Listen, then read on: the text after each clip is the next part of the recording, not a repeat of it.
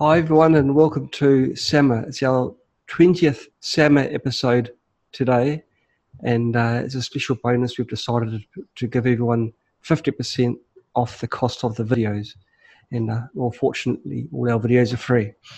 Um, this week we have uh, Kai uh, Takayama with us.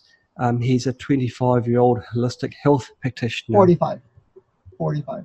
Uh, what, what did you think I said? 25.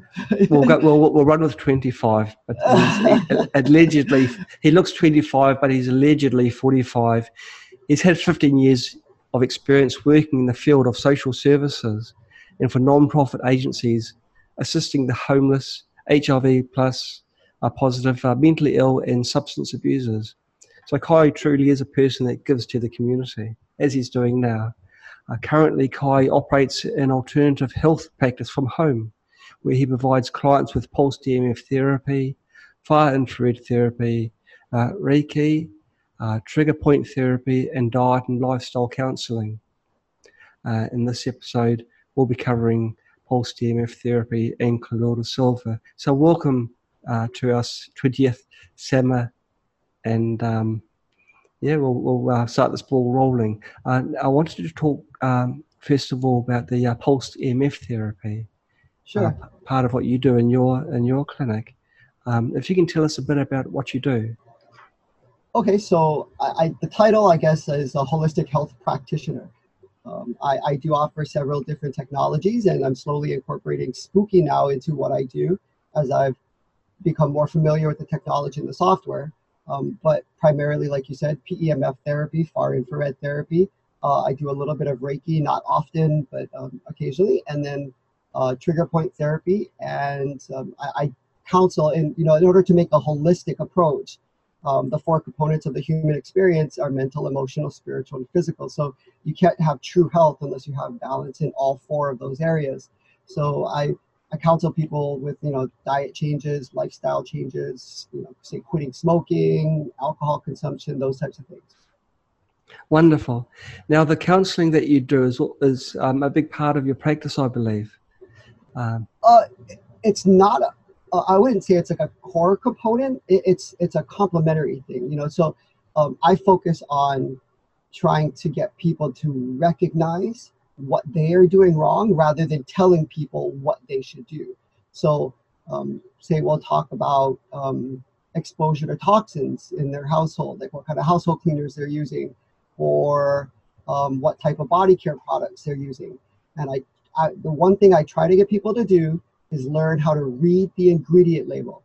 That's one of the most important things anybody can learn to do when they're buying anything food, personal care products, anything in the store. Read the ingredient label. If you can't pronounce it, you probably shouldn't be putting it in your body. So, um, yeah, it's, it's, I try to take a holistic approach, but my primary, my core um, modalities are PEMF and far infrared. That's what I started out doing, and that's what's carried through. I've noticed a disturbing trend amongst products in supermarkets that the ingredients list beca- is becoming smaller and smaller. So legally, the ingredients are on the containers, but it's so hard to read. Not just that, they're changing the name. You know, like like say high fructose corn syrup here in the U.S., the FDA has approved the name change to uh, corn syrup, so that there's no high fructose there anymore. So I mean, when you consider that 90% of the corn manufactured in the United States is genetically modified, you, unless it's organic, chances are you're getting something that's genetically modified. So yeah, there's a lot of trickery going on with uh, with ingredient labels. But if people keep up with it, if you you know if you want to stay healthy, you've got to inform yourself. You've got to make the effort to know what's on those labels. And if you see something that you don't know what it is, everybody's got a smartphone information's no more than a few buttons on your hand away and you can ask and figure out what am i putting into my body. And once you get into the habit coming to someone like me becomes less and less necessary because the body does what it's supposed to do. The body's designed to heal from any infection any disease any illness um, but we are the ones that are preventing our bodies from being at their optimal functioning.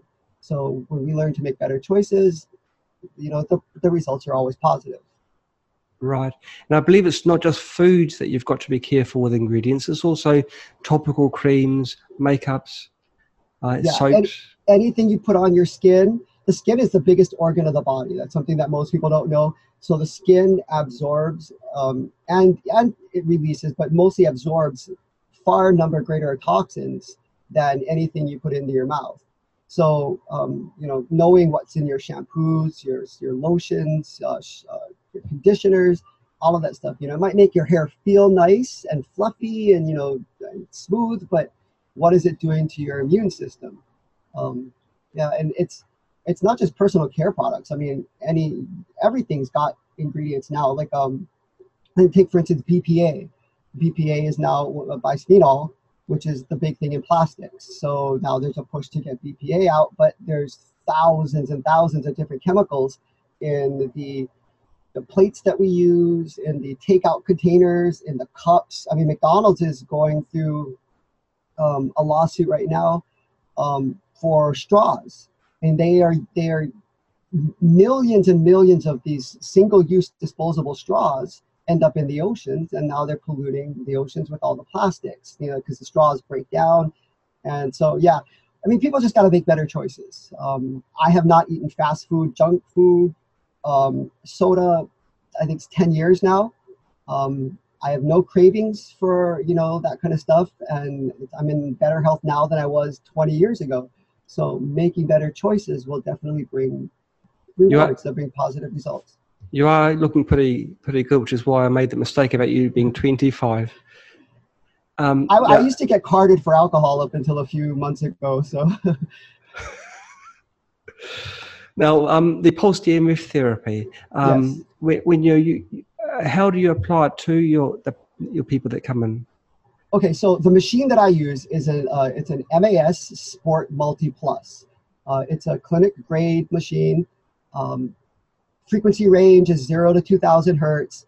Uh, maximum power is 100 Tesla.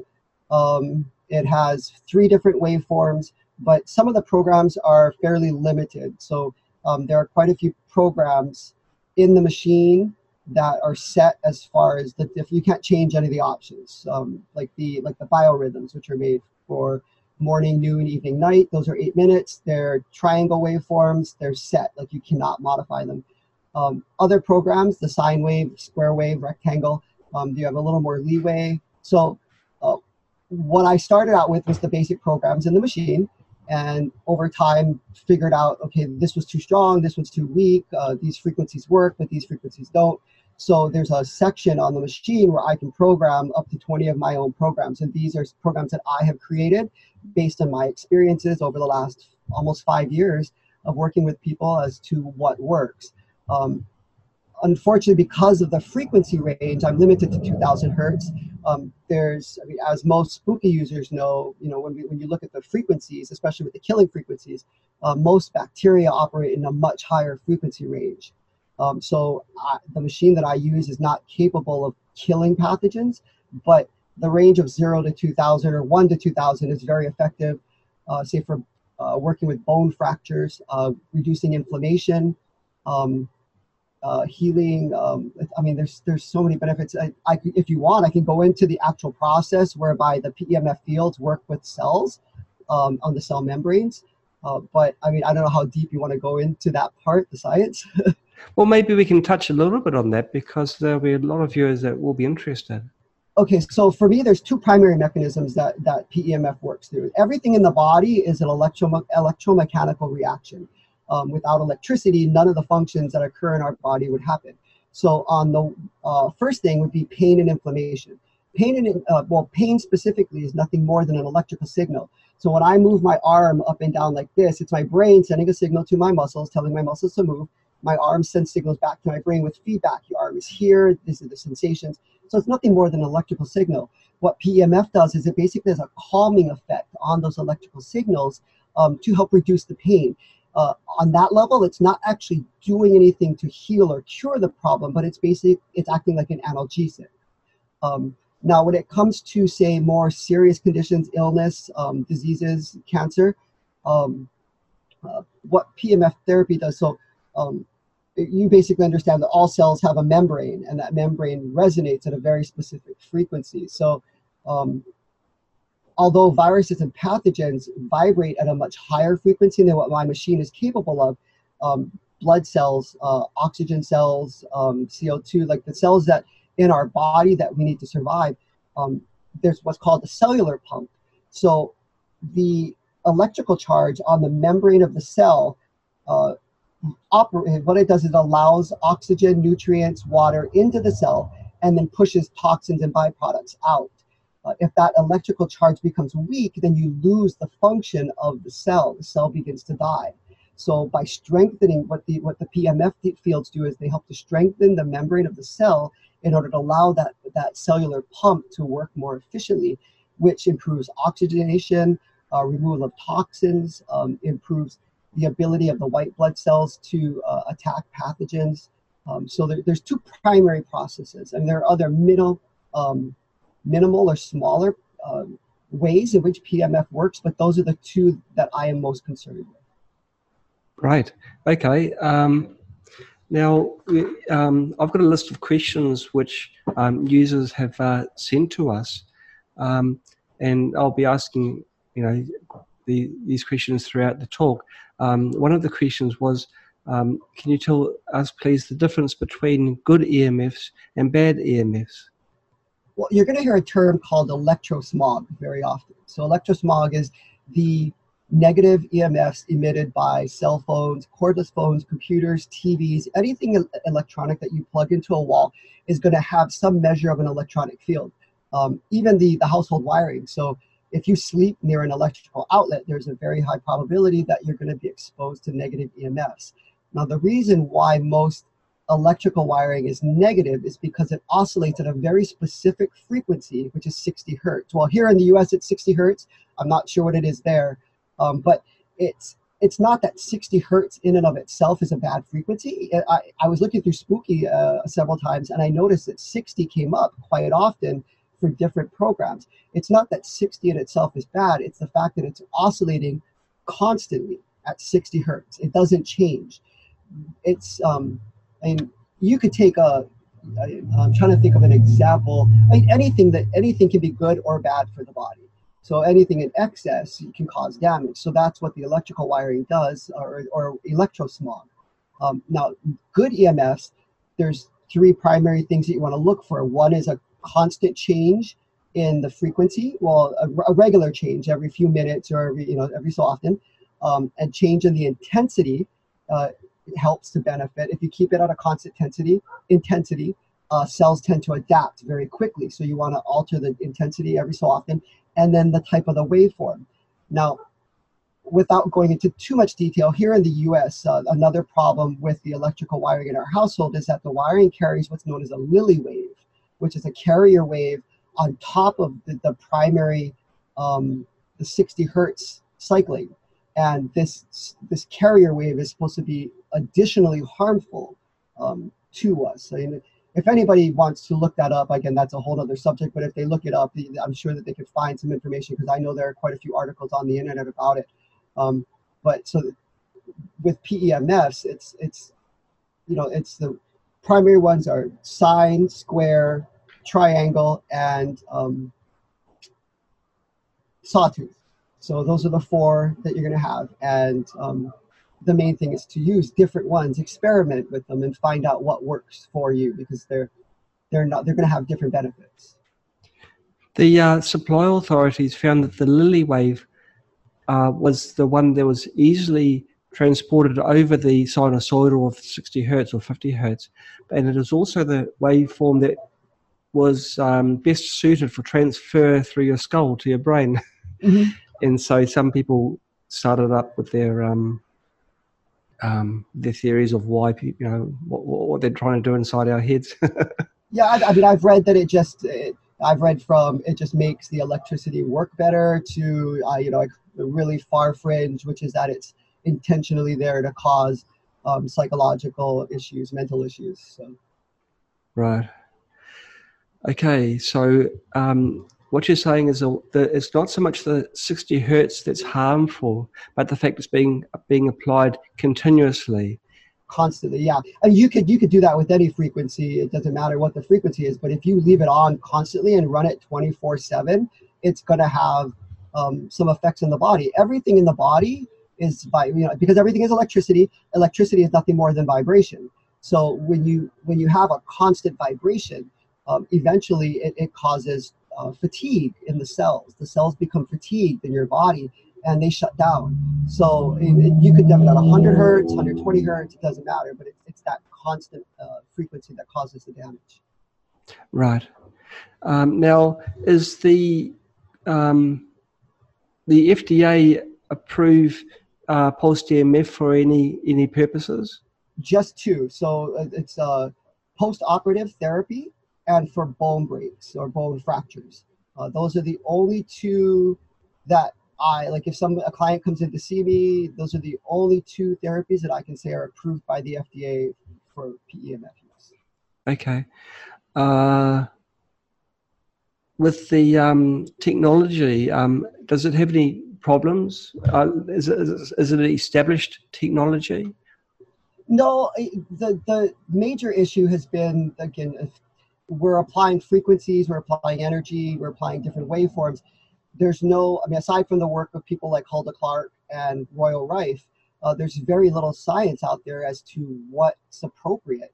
On top of that, you have to take into consideration that different genetics, different environments, um, different lifestyles, uh, different injuries. I mean, there's there's a whole range of considerations that go into providing PMF therapy. So it's it, there's a lot of trial and error uh, someone can come in for me uh, with just basic, you know, uh, say fibromyalgia, aches and pains all over their body.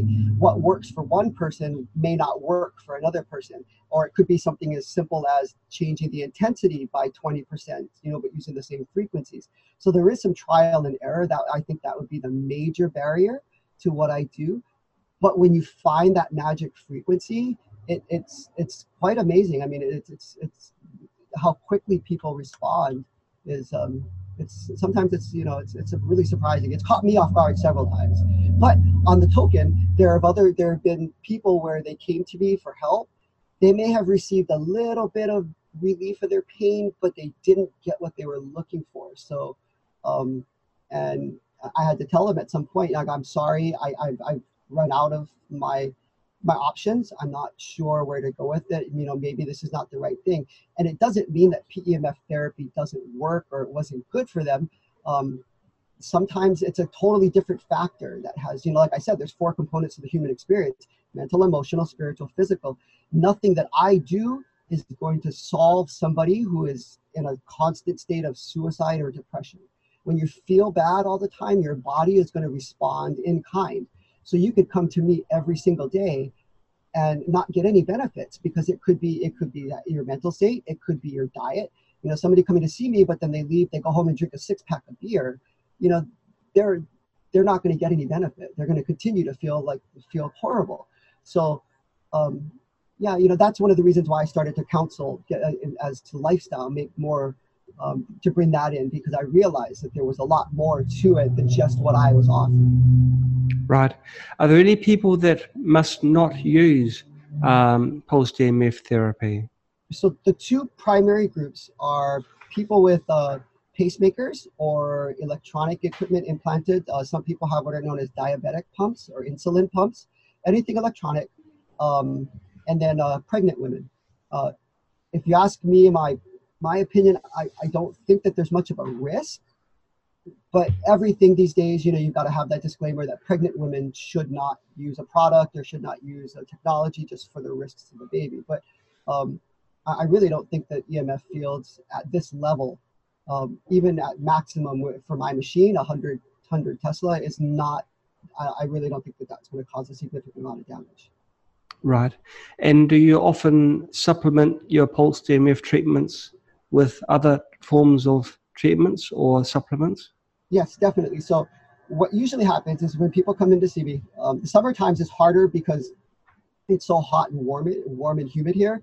Um, I, I, have a far infrared that I use. Uh, it's made by a company called Biomat, and so uh, there are benefits to the use of the Biomat: improved circulation, improved immunity, uh, improved um, uh, fat metabolism, um, reduction of inflammation. So that, that, that has a, its own set of benefits. But what I usually do is sandwich people. So I do 45 minutes of PEMF. I do 45 minutes of far infrared. now that I've got Spooky, though, it gives me a little more options, um, especially when I have multiple clients at the same time. I'm not limited to, just one or two stations. But um, yeah, so I try to incorporate as much as possible. Uh, my problem is that I want to give people so many, so much service in one session that I tend to go overboard.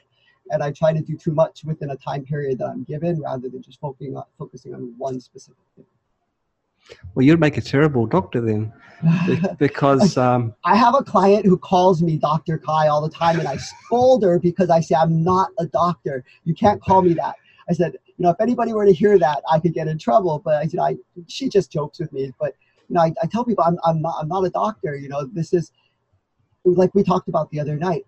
Most of the information that I utilize started out from me trying to deal with my own personal Ill, my own personal issues uh, going back 10 years ago, I had severe scoliosis, uh, severe lower back pain. Um, I was very depressed, almost suicidal. Um, wow. I was sick all the time. I was, it, it, my life just wasn't going in the direction I wanted to.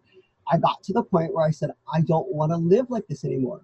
So I started the search and what I need to do to get healthy, to get happy, and to, to live the life I wanted.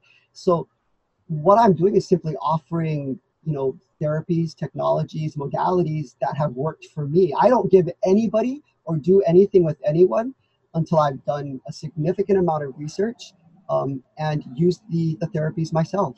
Um, colloidal silver, I did two years worth of research before I even bought my first generator.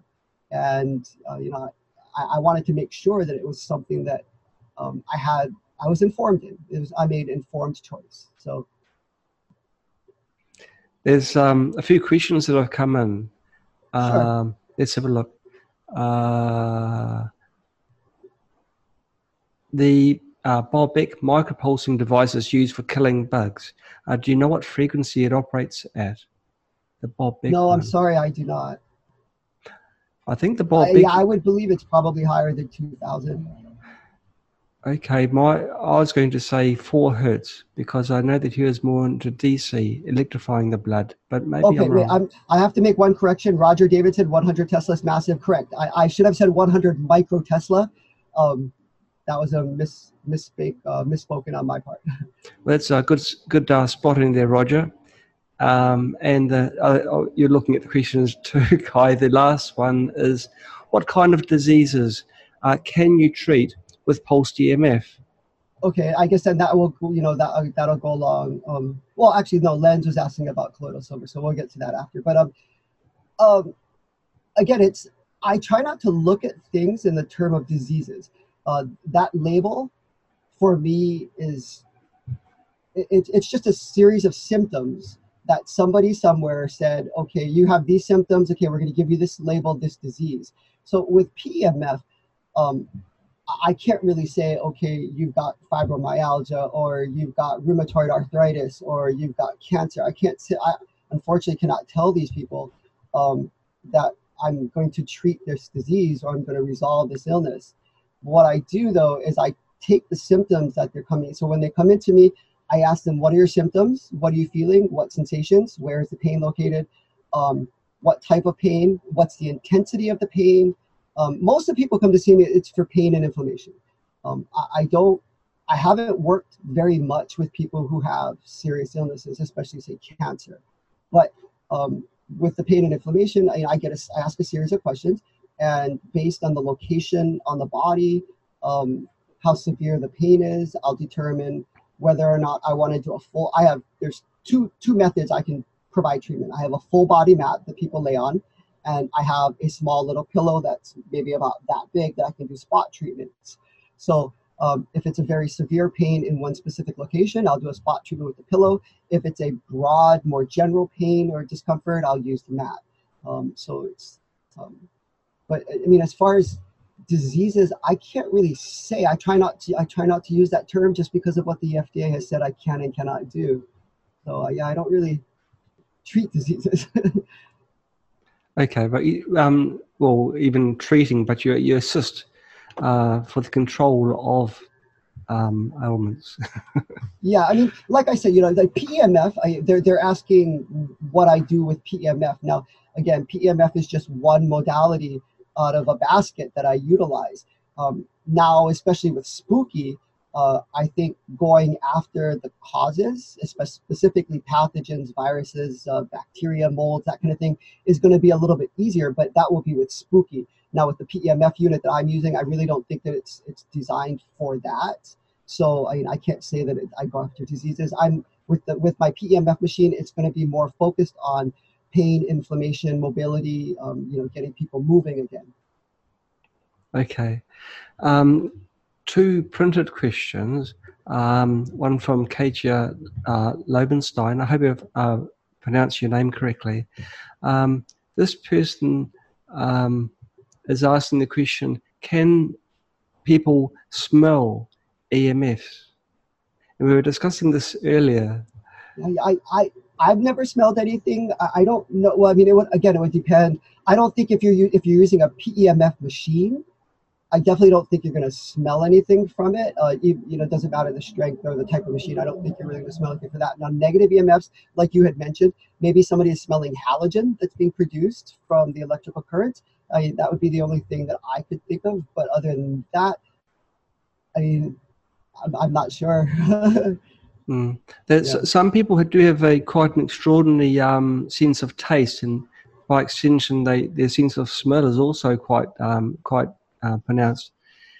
And well, I've, I've, heard of people who get their uh, sensory uh, paths crossed so that they they see sounds, they smell colors, like that kind of thing. So I mean, maybe it is uh, maybe it is that they're somehow their sense is you know they can pick up on EMFs, but it's registering as a smell rather than um, a sight or you know hearing.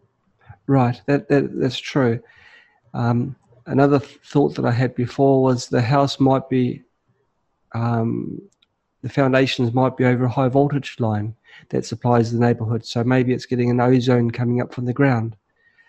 Um, so it's not something common, but I, I guess it is possible.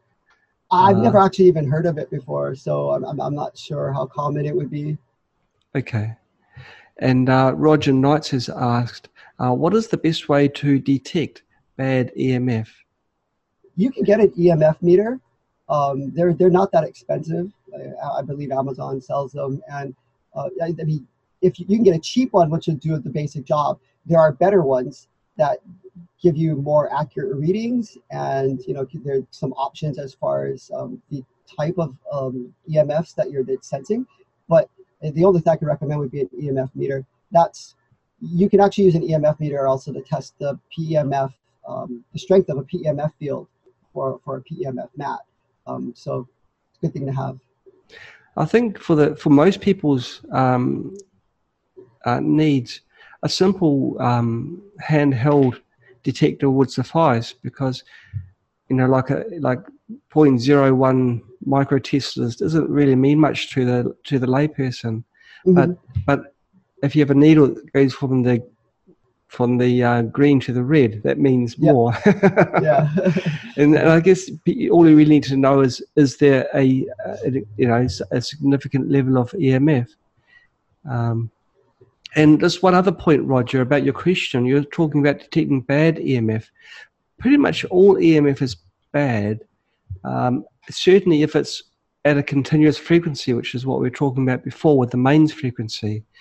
Uh, if the frequency is changing all the time, then there's less um, less of a uh, detrimental biological effect. Um, it's one reason why we specifically designed Spooky Central so it wouldn't use a fixed carrier because a fixed carrier is, yep, bad EMF, which isn't often talked about, but um, there we have it. Okay, um, so there was one other um, question Steve Morley he's asked online um, is short duration pulsed EMF uh, with high intensity short pulses more effective than longer sessions at lower intensities? Um, okay, so in my experience, there, there, there are two different types. And now the, the high intensity and high frequency work much better for acute conditions. So let's say that you were out playing football today and somebody, you know, you got hurt, you pulled a muscle, strained a ligament. Um, that acute injury, which is usually within 24 to 48 hours, will respond initially much better to uh, high frequency, high intensity. Whereas when you're looking at um, long-term healing, reduction of scar tissue, um, in, uh, healing of actual uh, uh, tissue that's damaged, um, you want to work with, say, uh, a lower frequency range. My machine, when I'm doing more therapeutic work, is at a range of about 1 to 30. Uh, that's the primary range that I work with. Um, for more, when I have people who have more severe pains, um, I'll go up to say 100 uh, hertz. And then when it's a severe acute, uh, like somebody comes into me that day, they hurt themselves in a fall. Uh, I had a client, older client, she fell last week on her way to see me, um, which was Oh. unfortunate. So she was, uh, she had some abrasions all over her leg and uh, a bruise on her, um, on her left Hmm. knee. So we treated with the pillow. We did a high frequency, high intensity. Um, she told me at the end of the session that day there was no pain. She walked out of there. She said she wasn't feeling any pain. Wow. Um, and over the next couple of days, she also gets colloidal silver from me. So she sprayed the uh, the abrasions with colloidal silver, and um, that was last week Tuesday. She came in today to see me again, and there there wasn't much there, and she was walking fine. And She said there's been no pain. So uh, the the, the settings um, they're going to depend on the application. Uh, you definitely don't want to use high intensity, high frequency over the long term. That that could be detrimental. Whereas you don't want to um, for acute immediate injuries, low frequency, low intensity is not going to do very much. It's going to have very little effect. Okay. Another question from Roger Davidson. Um, he's talking about the uh, Bob Beck pulser. He says that the pulse treatment time is approximately two seconds, and in most cases the pain disappears or there's at least large relief within a few minutes, and um, usually it doesn't come back. Um, he's asking what is the mechanism behind that? Oh, so like we first discussed uh, in the beginning, so that there's uh, two two pathways that P, uh, that I'm concerned with. Two pathways as far as PEMF working. One is a cellular pump, and the other one is electrical signals, which which is what nothing more than pain is. So the the PEMF signals um, help to um, I guess calm uh, to reduce the amount of pain signals that are being sent from the area of pain. So it's it's basically an analgesic you know it helps to reduce the sensation it doesn't actually get rid of the pain it's just what you're perceiving that that electrical signal is being blocked. Okay, is that in, um, is the field direction important? uh, well like like the spooky with the you know so i use that reference just because it's something people know. There's on the one side of the spooky it says bn for biomagnetic north. Um, the pillow that i use has a, a logo on one side to let me know which side is the negative side. Uh, and that's the side that you almost always are going to use for therapies. Now there have been occasions where um, a lot of headaches are caused by one of two things either an, uh, a restriction of the blood vessels in the brain or an expansion of the blood vessels in the brain. So based on um, There's actually th- yeah, there's actually three causes. The third one is children. But please, please carry on. I don't have any of those, so unfortunately, thankfully, I don't. Uh, I don't have to deal with that one. But uh, yeah, so um, you know, if somebody has a constriction of the blood vessels in the brain, I'll use the positive side on the pillow. If somebody has an expansion of the blood vessels in the brain, I use the negative side. Um, I'm sorry, reverse that. Negative side for a constriction, uh, positive side for an expansion um, with the pillow. So I know which side to use it on. Uh, people who have migraines, they tend to be constrictions of the blood vessels in the brain. So with that, I would use the logo side down on the top of the head. Um, so, but but for most therapy, um, when you're laying on the full body mat, you're getting exposed to the negative field. Um, Okay. I, I've, I've never flipped it over to use the positive. This is that's just the way that, that I was taught to use it. Okay. Hey, we better roll into our colloidal silver, the second part of our topic. We're past Oh, yeah. halfway. and this is the larger, this is the, uh, we've got more, more to go through here. So let, let's hit this off. Now, um, if you can explain to us, please, the different types of colloidal silver. okay, so the only two that I know of, okay, there's there's colloidal silver and there's ionic silver. Um, ionic silver, I don't understand the complete process and the way that it's produced, but basically it gives up an electron, which causes a chemical reaction in the body. It prevents it from um, going through the digestive process. There's it's a different process. Um, also, it's an ions, which means it, it it's not a complete um, uh, molecule. Whereas with uh, colloidal silver, it's a silver silver particulate. So it's a silver uh, silver atom or silver ion, complete with its electron, has different effects. Um, I um, I can't say which one is better. I've only ever used colloidal silver. I've never used ionic silver, so I can't say if it's better or more effective. But um, there is some there, there is some interesting science behind it. So I mean, I wouldn't doubt people you know, get benefits from using it. Now, how does colloidal silver affect pathogens? Now, there, I have read that there are some healing properties with silver. Um, as to whether or not that works, I can't say. Uh, you know, anti-inflammation um, as well as pain relief. Uh, if I get sunburned, I surf on a regular basis. So if I get sunburned, I've sprayed it before on my skin, and next day I don't peel. I'm not burnt. Um, I, I can't explain it. I had never read about it before. It was just something I tried. We use colloidal silver for everything. I mean, if you if it's viral, bacterial, fungal, molds, you know, anything, we use it. Um, and you know, sometimes it works. I very few instances I've had that it doesn't work uh, for skin conditions, scalp conditions, eye conditions, ear conditions, nose conditions, uh, your throat. You know, like internal, external. Uh, I I use it for everything. You know. Right. Um, and you've you also um, uh, mentioned pets, household cleaning, and even plants. I mean, plants is quite a good idea. We touched on this on a different seminar where the plant absorbs the the, uh, the solvent. It's a it's a very natural gentle way of ingesting it. Yeah, I will caution one thing, and this is simply because uh, cannabis is becoming a big thing now. A lot of people are growing their own cannabis. You don't want to use silver with cannabis. It will cause your um, your plants to hermy, which is turned into a hermaphrodite. So silver should not be used. Certain plants, I, I don't know if that applies to different ones, but I know that that works with canna- cannabis. So silver shouldn't be used with cannabis. okay. And I won't ask the question of how you know that. Um, now, um, what is argyria? Argyria is a skin condition that is pretty much non-extinct now, non or extinct now. Um, that they've refined the process of making colloidal silver. Uh, the silver ions made in say the early 80s, er, late 80s, early 90s uh, were very large particles, very large ions, um, and the concentrations were extremely high, and people were drinking gallons of it every day. So what happened is they would get this blue skin condition uh, uh, where the silver would build up under the skin. They go out in the sun and it turns blue. Uh, the silver, the silver under the skin tarnishes. Now, um, I know that um, not Frank, uh, well, yeah, it was Frank that uh, that did the original colloidal silver show. Yes. He mentioned uh, DMSO as a um, a product that can help relieve that, and now I've also heard that you can um, magnesium can also be used to alleviate uh, argyria. Now, other than that, I do not know or have not read of any other person having a reaction to colloidal silver.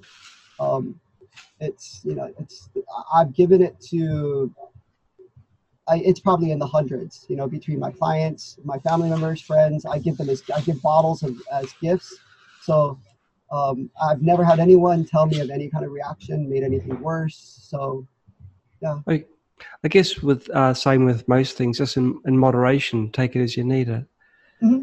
yes definitely if you're responsible with it um, I mean so when I when I work with my clients, when I give them colloidal silver that they take home, um, I tell them one shot a day is more than adequate, like one one ounce um, jigger. Um, if they start to feel sick, they can take three to five for short periods, but I never uh, I never recommend more than five uh, ounces a day for more than say three or five days. Um, and then I tell them after that, take a break for a few days, and then you can start up again. Um, I, I never, yeah, I mean, you could drink a whole, like I use recycled wine bottles because they're perfect for it, but I would never ever tell anybody drink the whole bottle. I mean, even if they have cancer, I would never tell anybody drink the whole bottle. You know, it's just, it, see how you feel. Start out slow because, like you said, different people are going to have different reactions. Not everybody is going to react the same way. So. Um, a question that a, uh, a person asked was, how much colloidal silver can I take for a sore throat? Um, it, again, it's, it's hard to say. If, if it's just a sore throat, um, you could do one ounce, say maybe two, three times a day, but gargle it before you swallow it. So, you know, before you, you, you swallow it down, gargle it for 30 to 60 seconds. That helps to get it in there and, you know, coat the throat a little bit and expose your throat to the silver. If you just swallow it, it will it will get into your system, but just you want it to be in contact as much as possible with whatever you're trying to uh, to um, to treat. And what is the taste of colloidal silver? I've never tasted anything. Um, I, you know, it's some people have said they taste a metallic taste to it, but I, I've never tasted anything. It's it's never affected me. Um, from my personal experience, if you leave colloidal silver running for a very long time, I'm assuming that's colloidal silver you're drinking there now, Kai. Um, it's actually filtered water.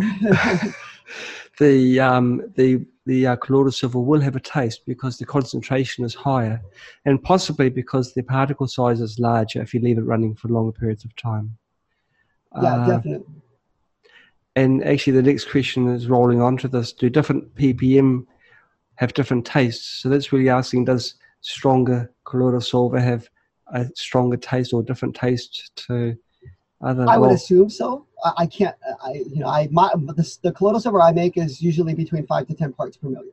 Yes. Um, without without expensive lab equipment, I can't really verify that. But um, you know, I, I don't taste anything. But I'm sure that if you get up, you know, they they sell colloidal silver in the 40, 50, 100. You know, I've seen them 200 parts per million. So I'm sure at that concentration level, you should be able to taste some of the silver. It would have a metallic taste to it. Right. Yes, one of our um, online viewers, uh, Lens, has just said that uh, at the point of just when he starts drinking silver, he can just discern a bit of a metallic taste, which is uh, well, thanks, thanks for that, Lens. Okay. Um,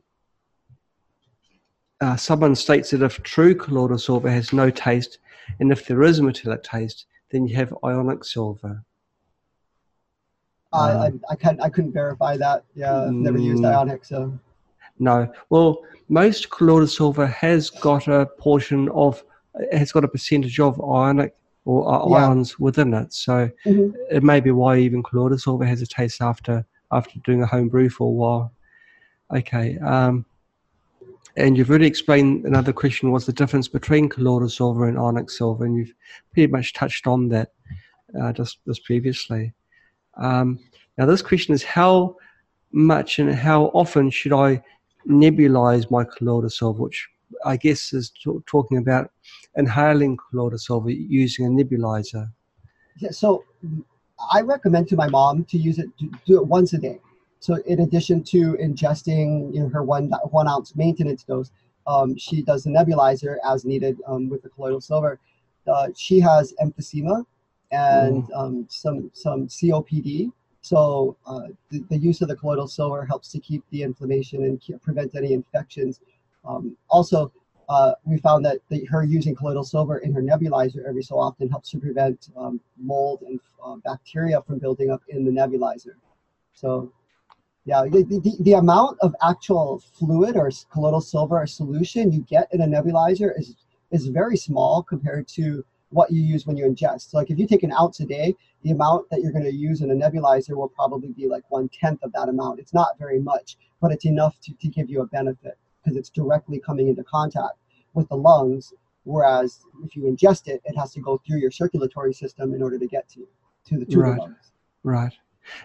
Um, how about using one of these small steamers or a mister a misting machine? You oh, you, you mean like the bowl you put your head over with the, with the towel over your head? Well, that's the top, that, that, that's the high technology approach. The, the low technology one I was talking about was when you just you fill it up, fill up a little. It's an appliance, and you plug it into the wall. And yeah, I've I've seen them. Um, I haven't. I can't say if that works or not. I don't know. Like, I guess the the pathology of how how the silver it would have to evaporate with the steam but in order to make steam distilled water that's the process so i would assume that the silver gets left behind when, when mm. you do the steam mm. um, the nebulizer actually it, it, it's a different process whereby it actually converts the water directly into steam without losing the silver ions but if you were to steam it through a bowl i don't think that you would get the silver in through the steam that way okay and possibly, I guess, if we did, that it'll be at a reduced concentration. Yeah, definitely. Okay. Uh, let's see. You've um, this person's asking how much and how often should I nebulize my colloidal silver, but you've pretty well answered that. Whether you're talking about yeah, once a, once a day is usually good. If yes, you're having yes. severe lung issues. Is colloidal silver safe for pregnant women? Okay, so uh, the FDA will tell me that I am not allowed to answer this question really, but I'll state that there have been no studies or no tests um, ever that have proven colloidal silver to be toxic to the human body.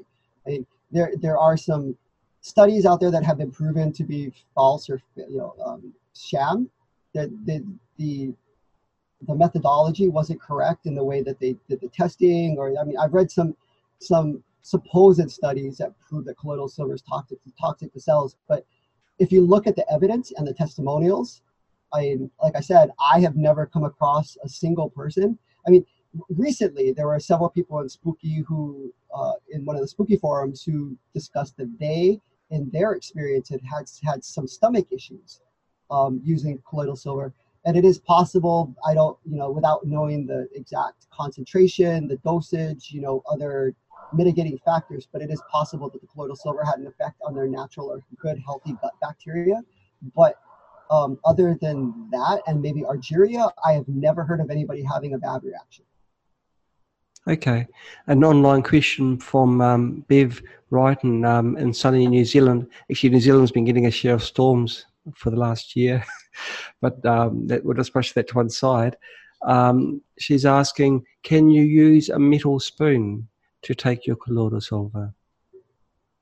Yeah, you could use it to ingest it, but I wouldn't leave the spoon in the glass. Like I wouldn't, like if you have a glass of, of colloidal silver, I wouldn't leave the spoon in there and come back, say like every two or three hours and drink a little bit of it. Um, the, the, the spoon, because it's metal, may have some type of electrical charge due to the environment, like stat, it might pick up static charge in the environment, which would transfer to the water, causing the silver ions to oxidize and fall. It would so uh, I don't I think it's one of the questions. I, I guess I'll answer it now. Um, colloidal silver should be stored in a cool, dark place, um, away from electricity, away from heat. Um, these, if you if you keep in your electrical items or near any kind of warmth, it'll cause the silver ions to oxidize and fall to the bottom, basically rendering your colloidal silver water useless. Um, I perfect thing to use is recycled wine bottles. If you if you nobody if you drink wine or if you know somebody who drinks wine, save the wine bottles, rinse them out, sterilize them, and boil them in water, and then they make perfect containers. They're the great they're a great color. They block out the ambient light. Uh, they work perfect. That's what we use. What does the sunlight do to silver? It, it oxidizes the silver. So it's the same thing like when we were talking about Argyria. Um, yes. You know, when people with the if the, the silver gets under the skin, it turns purple or blue. So that's what happens. If you expose um, the silver ions to light, uh, they will oxidize and just drop to the bottom. You, you, you, almost never want to store your colloidal silver in a clear glass jar. That will okay. do nothing to preserve it. Okay. Katia has uh, just asked online about the um, the time that it takes for making colloidal silver. Um, she or he, sorry, I don't know if it's a woman or a man's name. Sorry, Katie. You, maybe you can correct me in um, um, in the uh, chat section, uh, part of the uh, SAMA. But um, you're asking, um, is is there any benefit in extending the time of um, when you're making the colloidal silver? And, and is there a point where there's uh, yeah, okay? And she also asks, is there any is there any point at which you know there'd be no increase in the amount of silver in solution. Have you had any experience, Kai? Uh, okay, so the, I, I have not. I do not own the Spooky uh, colloidal silver maker. It's on my list of things. I think I'm going to buy one just because I want to compare the two. Um, now that I've been reading a lot of what people have been discussing in the Spooky forum, but uh, going on the generator that I use, um, it takes me. I brew three. It's three to four hours um, using a quart-sized canning jar and I get a, a, concentration of approximately 5 to 10 parts per million. Now, you can get higher concentrations, although they've been proven not to be much more effective. Um, it's, it's what's more important than the concentration is the actual size of the silver ions. Uh, smaller silver ions will allow, or part, I'm sorry, ions is probably not the word I should be using. Silver particulates um, are more easily uh, uptaken into the body they're more effective against pathogens and they're flushed out of the body more easily. So um, it's it, the the size of the silver uh, particulates is determined by the voltage and the current. So Uh, that's when you when you compare different colloidal silver generators out there. The, the primary difference between generators is going to be the voltage and the current or the amperage, um, and that's that determines the size. Now, um, the, the company that I, the, the, generator that I use is made by a company called the Silver Edge. Uh, it's, it's B T H E, Silver, S I V E R, E D G E Edge.com. So people are welcome to go there, check out their unit. Um, there's a ton of information on that site. They were one of my primary resources before I ever decided to buy a generator. So, uh, you know, even if you don't buy, you know, you're not even considering buying it, I recommend people go there just to read the wealth of information that's collected on the site. Um, but according to them, uh, five to 10 parts per million uh, is in the is the perfect range based on the particle size that they have tested uh, from their units. So they've actually paid to get the um, those really expensive lab tests, which run I think like fifty thousand dollars to have the particle size tested, and uh, they're they're in the nano, uh, which is micron size. I mean, it's the thousandths of a meter, so it's extremely small. You uh, used to be able to do a test with you get a little silver uh, a light, a silver pen, and you could shine it through the glass, and you would see reflection refractions of light from the laser bouncing off of the silver. Now, because they perfected the process, that doesn't actually work. You can shine the sil- the light into it, and it goes perfectly clear through, um, which, in my opinion, is a good thing. Um, it doesn't doesn't mean to me that there's no silver in there. It means that the silver ions are extremely small which is means they're more effective. Particulates. Partic- yeah, I'm used to saying ions just because that, that's what I've done in, in, you know for so for for the last four years, five years. But I recently I, am trying to force myself because I've, I've understood the difference now between ionic silver and colloidal silver, and they're, they're not the same. So I shouldn't be saying ionic silver, but it's a habit. Yes, the um, ionic is uh, in reference to the ions. It's a particle. It's a it's a molecule size, whereas um, colloidal is particulate or, or, solid silver size. The way that uh, Spooky makes its colloidal silver, it uses a waveform, a special, very special waveform, which is uh, a pulse triangular, and it, it works in such a fashion that it sloughs off particle sizes with each cycle of the waveform, and so it's not just purely voltage and current dependent; it's also uh, pattern dependent as well.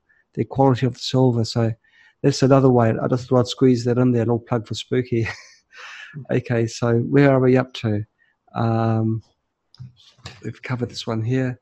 Uh, is it safe to give colloidal silver to my child? Uh, again, the FDA limits what can be said about what colloidal silver can and cannot do, but I'll just state that there have been no studies that show that there's any anything toxic or harmful about it. So I, I, I don't, we, I give, like I said, I give it to my pets. You know, we give it to our dogs in our in their water. I give it to my guinea pig. Guinea pigs are supposed to live, I believe, two years. This one's going on four and a half. so, yeah, so I, I can't say that colloidal silver is a life extender, but you know, it's. I think there are definitely some signs that there, there's. It's a, it's a sad day when you can't tell people something which is so safe when we see advertisements for uh, paracetamol, and we can legally tell people, you know, Panadol is good for you and it will heal, you know, but you can die from 18 capsules of Panadol, and you can't die from drinking gallons of colloidal silver, but yet you can't. Well, it's, it's a, we have a uh, we have a opioid epidemic occurring right now here in the uh, United States. Uh, it's yeah, it's, it's it's really bad, and it's amazing that the the pharmaceutical companies get away with you know distributing um, opioids, opioids uh, at such a high level. Meanwhile, something that's completely safe, completely non-toxic, um, is outlawed. Well, it's not really outlawed. You just can't make any claims on it. You can't tell people what it's good for. Um, that would be practicing medicine. It's time for a change, and a change has to start yes, with. Is. Yes, there is. okay, now um, will colloidal silver help with tooth pain? I've okay, so it, it will help with the infection. It's not going to be an analgesic. It's not going to reduce the pain. But if you have a um, abscess or a tooth infection, it can definitely help um, prevent it from getting worse. Uh, I, I would not recommend if you got really bad tooth pain, don't think colloidal silver is going to prevent you from having to go to the dentist. You definitely still need to go to the dentist. Chances are that if you're in that much pain, you need some dental work. But in the short term while you're waiting, um, it, it, can definitely help reduce infections, um, prevent cavities from getting worse. Um, I, I've used it myself. I had, a, unfortunately, had to have a tooth pulled a few months ago, and every night I had colloidal silver and swishing around in my mouth for an hour, one and a half hours, two hours at a time, um, just to help prevent the infection. And I, I think that made a huge difference when I actually had to go have the operation because um, once they pulled the tooth, uh, I, again, this is theoretical. I, I can't state that there's anything to prove it, but maybe some saturation of the silver uh, particulates into the tissue around the skin prevented any infection because um, I was there was almost no bleeding within a few hours. I was completely fine, no pain, and I they wanted to give me painkillers. I told them I didn't need them, um, so it, it, it, helped with me. But uh, it's, it's it's not a cure all. And, you know, it, it could provide some benefits, but there's still some risks. Now, this next question is a good one. Um, you take colloidal silver, you drink it for um, general, its general antiseptic qualities, but wouldn't that kill the uh, bug flora that's in your stomach? There, there is some concern um, that because because the colloidal silver goes after any single-celled organism and the good bacteria in your gut and your stomach, which you need, the beneficial flora, um, those are mostly single-celled organisms. So colloidal is not going to discriminate against good or bad bacteria. Um, as I've told many people in the Spooky Forum, uh, if you're eating healthy, fiber-rich foods, um, replenishing the bacteria with either probiotics or fermented foods like kefir, um, kimchi, um, or natto in Japan, you know, fermented foods, uh, avoiding toxic foods, genetically modified foods, um, avoiding toxic ingredients that you put on your skin because that stuff gets absorbed into your body. If you're doing everything that you're supposed to be doing, getting vitamins, vitamin D from the sun, preferably, um, your immune system is going to be strong and your body will bounce back. There's you're not going to have a reaction. Now, again, if you're if you're drinking alcohol every night, you know, going going to McDonald's or Taco Bell for breakfast, lunch, and dinner um, taking an ounce of colloidal silver is probably going to, it, it, well, I don't say probably, could potentially cause more harm than good because you'll be killing all of the bacteria in your stomach. And at that point, you, your, your digestive system won't be able to function the way that it's supposed to by breaking down um, a lot of the toxins that are in the food that you're consuming. So just by simply keeping your healthy flora, the, the beneficial flora up, um, it's going to be uh, more effective at helping you keep your health. Um, so taking the colloidal silver is not gonna is not gonna make that much of a difference. Right. Okay. Um, there. What's the highest strength colloidal silver to get to sort a gut bacteria problem out? I think that a better question could possibly be what's the lowest because you don't want to um, consume a very high ppm colloidal silver yeah, like we said, the, the, higher ppms don't necessarily mean that it's going to be more effective. Mm. Uh, I mm. think five is the baseline. You, I don't think you want to go below five parts per million. Uh, I try to work with five to ten parts per million in that range. Um, you, you, could go as high as 20 or 30, but effectiveness, it doesn't mean it's going to be more effective, but it'll probably cost you more money. Okay. Uh, Bev from sunny New Zealand, oops, I've said that again, has uh, said, um, why does the water of colloidal silver go grey if you don't use um, distilled water? Okay, so if you use if you try to use filtered or spring water, uh, the minerals, the impurities that are in the water will it, not just prevent the silver uh, particulates from releasing from the silver, but there's an actual reaction that takes place due to the electrical current. So that's where you get that cloudiness. Um, there's been arguments on the internet far and wide as to whether or not that cloudiness is harmful or beneficial. Um, I, I, don't know if there's any that definitive answer on that. I the close silver I make is perfectly clear. There is no cloudiness. Um, I, if there is cloudiness, it doesn't mean it's not going to work. I, I just think that you you for me, my opinion, I think you could be taking some risks because if you have that much cloudiness, not only are the silver particulates quite large because that's the only way you can see them. But in that concentration where it makes the makes the water cloudy, um, your body may not be able to flush it out as sufficiently or as easily as you would like. So if you're drinking that on a daily basis, you could get overloaded very quickly. Okay. Uh, another question: Do I need to take colloidal silver on an empty stomach? It's preferable. It prevents okay. the, the silver particulates from binding up or uh, connecting with the food. You know, if you if you if you, you take it on a full stomach, uh, chances are a lot of the silver is going to just go through with the food and get flushed out through the digestive system. Okay. Would colloidal silver work on flesh-eating bacteria? Okay, again, I can't diagnose or treat a condition, but I will say that it has been proven effective. Um, they, they're actually doing studies now on um, like MRSA, uh, uh, uh, what are called uh, penicillin resistant or vaccine resistant uh, pathogens.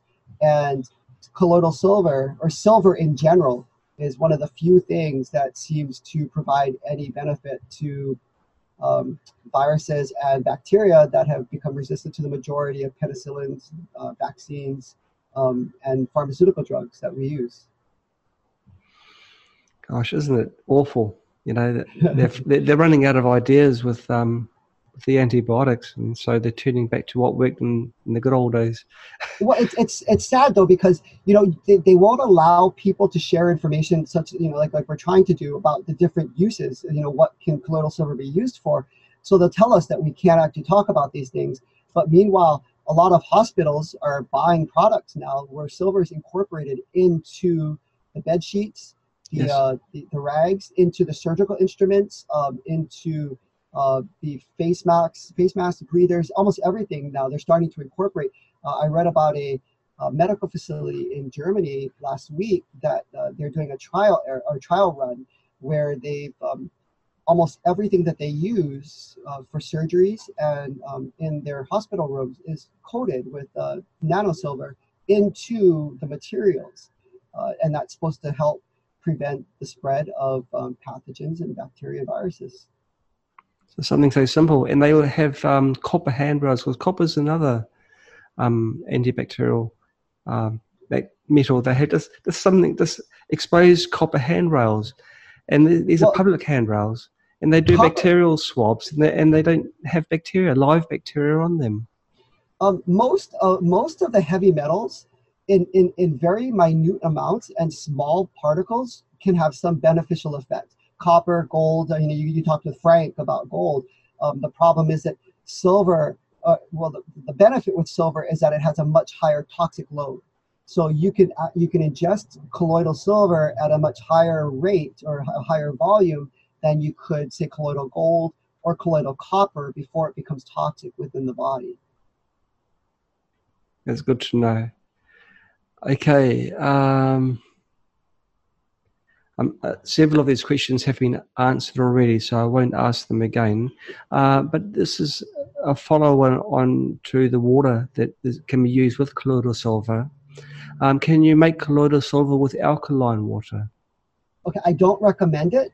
Uh, in order to achieve that alkalinity, they have to add minerals to the water, uh, and those minerals, like we discussed with with purified or filtered drinking water, will prevent proper um, proper production of the colloidal silver. So it should be just distilled water, um, no filtered water or alkaline okay. water.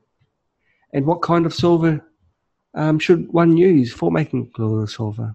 Okay, when you okay, so most generators, well, uh, most generators uh, or the generation process uses silver rods.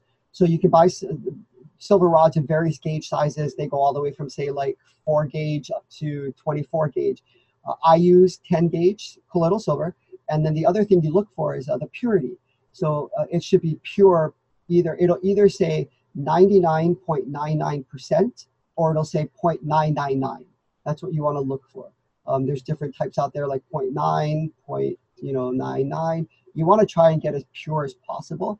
Um, that will make sure that the quality of your solution is as high as possible. It's actually very difficult to get silver that, that quality. We sell um, silver because we, we supply for our own, our own kits.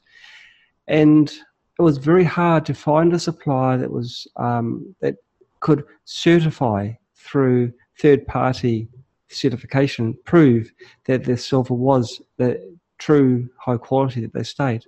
And even even very reputable companies have difficulty in, in supplying the the documents which prove that their quality is high. And so there's a, you know, 99.99. Well, where's the documentation? Oh, we had it tested once. Uh, so there's no, it might have been 0.99 at one day and the, and the next week, you know, it'll be dropping down again. You've got to have consistency. So it's very hard to find a good supplier. So it, it is a concern, but, uh, you know, I, I it's one of those things that you unfortunately, you know, especially due to the cost of silver, uh, mm. a pair of silver rods. On the cheap end will be $25 on the high end will be 45 usually without shipping. So and those are six inch rods and about 10 gauge. So it, it, it's unfortunately it's just something that you have to trust. Uh, i have a good supplier. They, I, they I, I have not had a single issue with their silver rods and they're great price. I get i get two pairs for $35 plus shipping which is unbeatable. I can't find that other that price anywhere else. So is the, is the quality lower possibly, but I have no way to verify, so I try not to worry about it. The um, how long do your silver rods last for? I, I usually go about 25 gallons.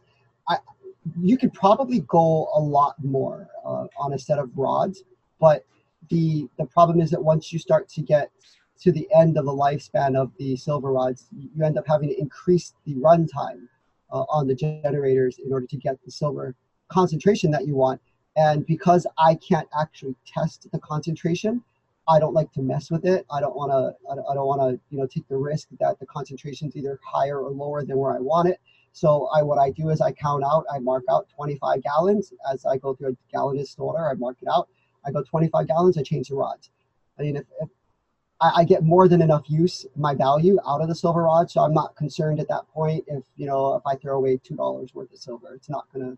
I'm not gonna cry over it but 25 gallons is the magic number for me. Now, um, Rog Davidson is asking, do you stir your silver?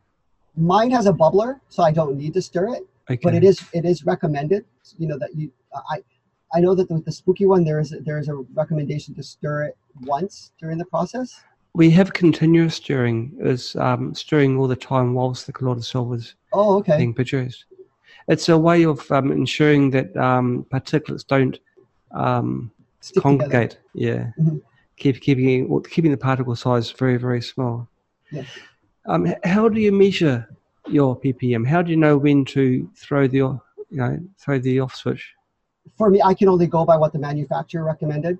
Uh, I, again, the to get it actual colloidal silver solution tested can run in the in the thousands of dollars. Uh, uh, it's it's done on very high, uh, or very expensive lab equipment. So I, I don't I don't have access to that. So I go by what the manufacturer recommends, and five to ten parts per million is three hours to four hours on my generator. So yeah. Okay, so it's more time based rather than uh, measurement based. Yes. Yeah. Okay. Uh, okay. Um, and how do you know if your colloidal silver is successful? It, that answer is going to be subjective. I, I can only go by the testimonials uh, and my personal experiences. And like I said, we use it for everything. I've used it for eye infections, ear infections, nose infections, or sinus infections. Um, I like I showed you here. I have a little. This is my little saline bottle. Um, it used to hold saline water in it. I emptied the saline out. I keep colloidal silver in it, and whenever my sinuses are bothering me, I use that in my sinuses. You can use it uh, on your skin for skin rashes, eczema. I mean, um, internal, external. Uh, we use it for everything. Um, so yeah, the first, that's my default. I go to that first, and if it doesn't work, then I look for other options. And, you, and again, I just, I want to clarify anything viral, bacterial, or fungal. Um, it's not going to work if it's not viral, bacterial, or fungal. That's well, the main. This has been everything though, anyway, except for breakages. Yeah. well, I think we've um, covered all the questions, and uh, we've got into overtime and um, done all the questions online as well. Kai, thank you so much for coming um, on board with us in our summer talk. Um, oh yes, now, how do people contact you? If, if uh, so my my business email is is life l i f e energy e n e r g y resources r e s o u r c e s Hawaii H I at hotmail.com. One more thing, uh, I, just, I know people want to get going, so I'm just going to, these are like the books that I wanted to show. I've totally, okay, so this, this one right here is called Magnet, it's Magnet Therapy. Um, this one is by William Philpott. So this is a very good book and it looks like it's reversed there. I don't know why. but it's called Magnet Therapy um, by Philpott. Uh, this is Vibrational Medicine by Richard Gerber. Uh, this is a very good book. This is also by Richard Gerber. It's called A Practical Guide to Vibrational Medicine. Um, these both of these books cover PEMF therapy in addition to a wide range of other um, energy therapies. And then the last one, uh, this is PEMF, uh, the fifth element of health. Uh, this is by Bryant Meyers. Uh, it's it's a very basic book. It's an introduction to PEMF therapy, uh, the basic science behind it. It's not very detailed. It doesn't go into frequencies um, or actual applications, but um, it's a very informative book for anybody who wants to uh, start getting involved in PEMF. Great. Thank you, Kai. And thank you, viewers, for watching the 20th episode of SAMR. Thank you so thank, much. Thank you. Bye bye. Good night.